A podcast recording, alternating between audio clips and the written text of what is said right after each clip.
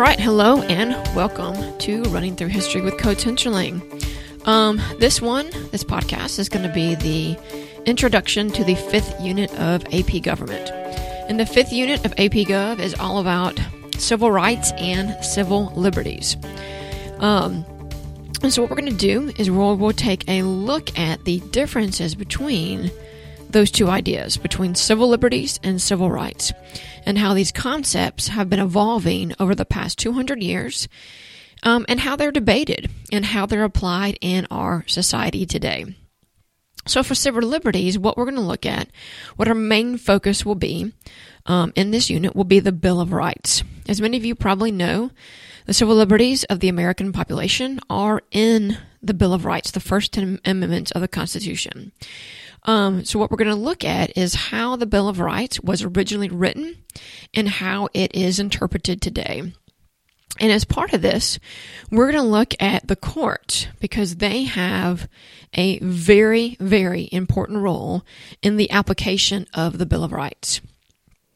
Um, because they are the institutions that determine how the Constitution and how the Bill of Rights should be interpreted um, in very specific cases. So, this will be the focus of the first part of the unit. The second part of the unit is going to focus on one of the most important parts of the Bill of Rights. Um, and it is very important to many individuals in our society, and that is the freedom of religion. The freedom of religion centers on two things, two ideas. One is the Establishment Clause, and the Establishment Clause states that the government shall not make any kind of proclamation in regards to a religion, and the government has no right to promote one religion over another, and it also has no right to set one religion as the most important part of the American society more than any other faith. Okay? So that's the first thing. Um, the second thing um, is that at the same time, we have what is called the Free Exercise Clause. And what this clause means is that as a citizen of the United States of America, you have the right to practice whichever religion you deem appropriate for yourself, for your family. You have that right. So, in theory, um, both of these sound all well and good, right?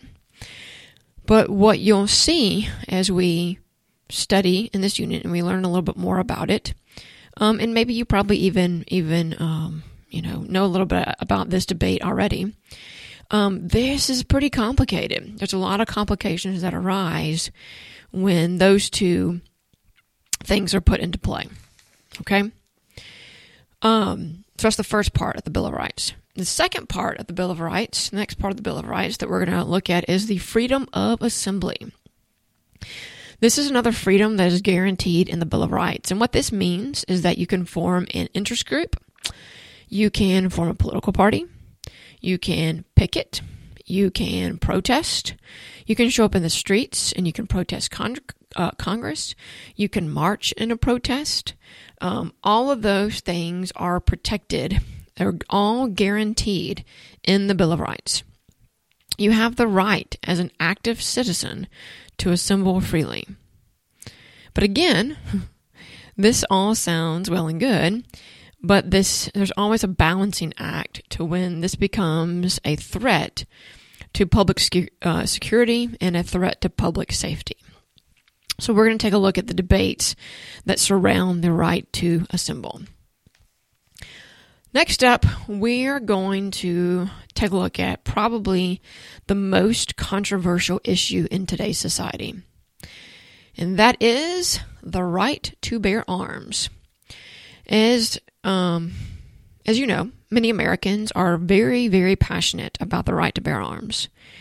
Um, one side feels very strongly about the right to protect themselves, to protect their families, to protect their property while the other side feels very strongly about the right to protect the American population by restricting um, the right to bear arms with background checks, etc., etc. Um, you know, just last summer, Target announced that although they respect their customers' right to bear arms, they came out and asked their customers, especially in states with open carry laws, that they don't bring their guns into stores. and that raised a huge controversy. Um, and we've seen the debate grow. I mean, just in, in the last five or six years, after Sandy Hook, um, Las Vegas this summer, um, we look at last year's election. I mean, this this is this conversation has dominated many societal and political conversations, and it has polarized groups because people feel so so strongly about it. So we're going to take a look at this debate and all the controversies surrounding the right to bear arms. Next, we're going to take a look at the rights of the defendant. Um, and these are most of the amendments after these um, in the Bill of Rights that are after the Second Amendment, and they deal with the rights of the defendants or the rights of people who are accused of a crime. You are um, you have certain rights that are set aside for you in the Bill of Rights, such as the right to a fair trial, the right to a speedy trial, the right to a jury of your peers. Um, you are innocent until proven guilty. You're guaranteed due process. You have the right to an attorney. All those are guaranteed in that in that you know, the, the latter half of the of the Bill of Rights. And so we're going to take a, a look at those. And again, just like I've said with all the others, you know, all that sounds really good in theory, but they are sometimes in reality really hard to implement. So we're going to take a look at the controversial issues surrounding the rights of of the um, of defendants. Um, and so next up, we're going to look at the issues surrounding the right to privacy. Um, and this is not something that was actually originally a part of the Constitution, but the courts over the past 200 years have decided that it is inferred in the Constitution. And as you're well aware of, the right to privacy is very much in flux today. And a lot of that stems from the explosion of the internet. It stems from social media and things like Facebook, Twitter, all that stuff. So it's very, very, very different how we approach privacy today um, and how we define what privacy means today compared to when the founding fathers wrote the Constitution. So we're going to take a close look at the role of social media. And we're also going to look at the revelations of Edward Snowden as we go through and, and look at the right to privacy um, in this unit. All right. So that's a lot of like of looking at the at the civil liberties part, and those are the things that we're going to focus on. And so then we will turn and we will look at civil rights. Okay, so to most of you, civil rights probably makes you think of the struggle for the past couple hundred years of um, African Americans to become fully accepted as citizens of the United States of America. It was and, and is, I mean, still, it's, it's a long, painful struggle for African Americans to be granted the rights and responsibilities that white Americans have had since the founding of our country. Um, see, because you know, you know, equality is guaranteed in the Constitution, but it's a, a very difficult issue to grapple with. Because, you know, if you go up to anybody on the street and you ask them, point blank, do you support equality for all people? And for the most part, almost every single person will say, yes, of course I do that. Equality for all people. That's what America's about. Everyone is equal and everyone should have equal opportunities. But then when you actually look at the reality of it, you look at a society that says we have equal opportunity in America for education, for success, so on and so forth, it becomes a lot more complicated. Because you throw in the issues around equality, people have ideas about race, they have ideas about gender, sexuality, affirmative action, um, and all that makes the idea of equality a little bit more complicated. Um, these are all issues that are, are percolating in this debate. And people often have very strong feelings and, opi- and opinions on these on these issues. And so this has led to a lot of very heated debates, both within the political arena, in mass media, um, in society, just in daily conversations. Um, so we'll take a look at that, some of those debates and, and the idea of equality in America and what it means for for groups of people.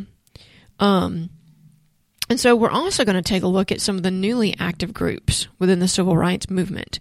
Most notably today is the movement um, for the LGBTQ com- com- community. um, there's been quite a bit of change in today's society in, in, in society's attitude towards people in this community in just the last five or six years.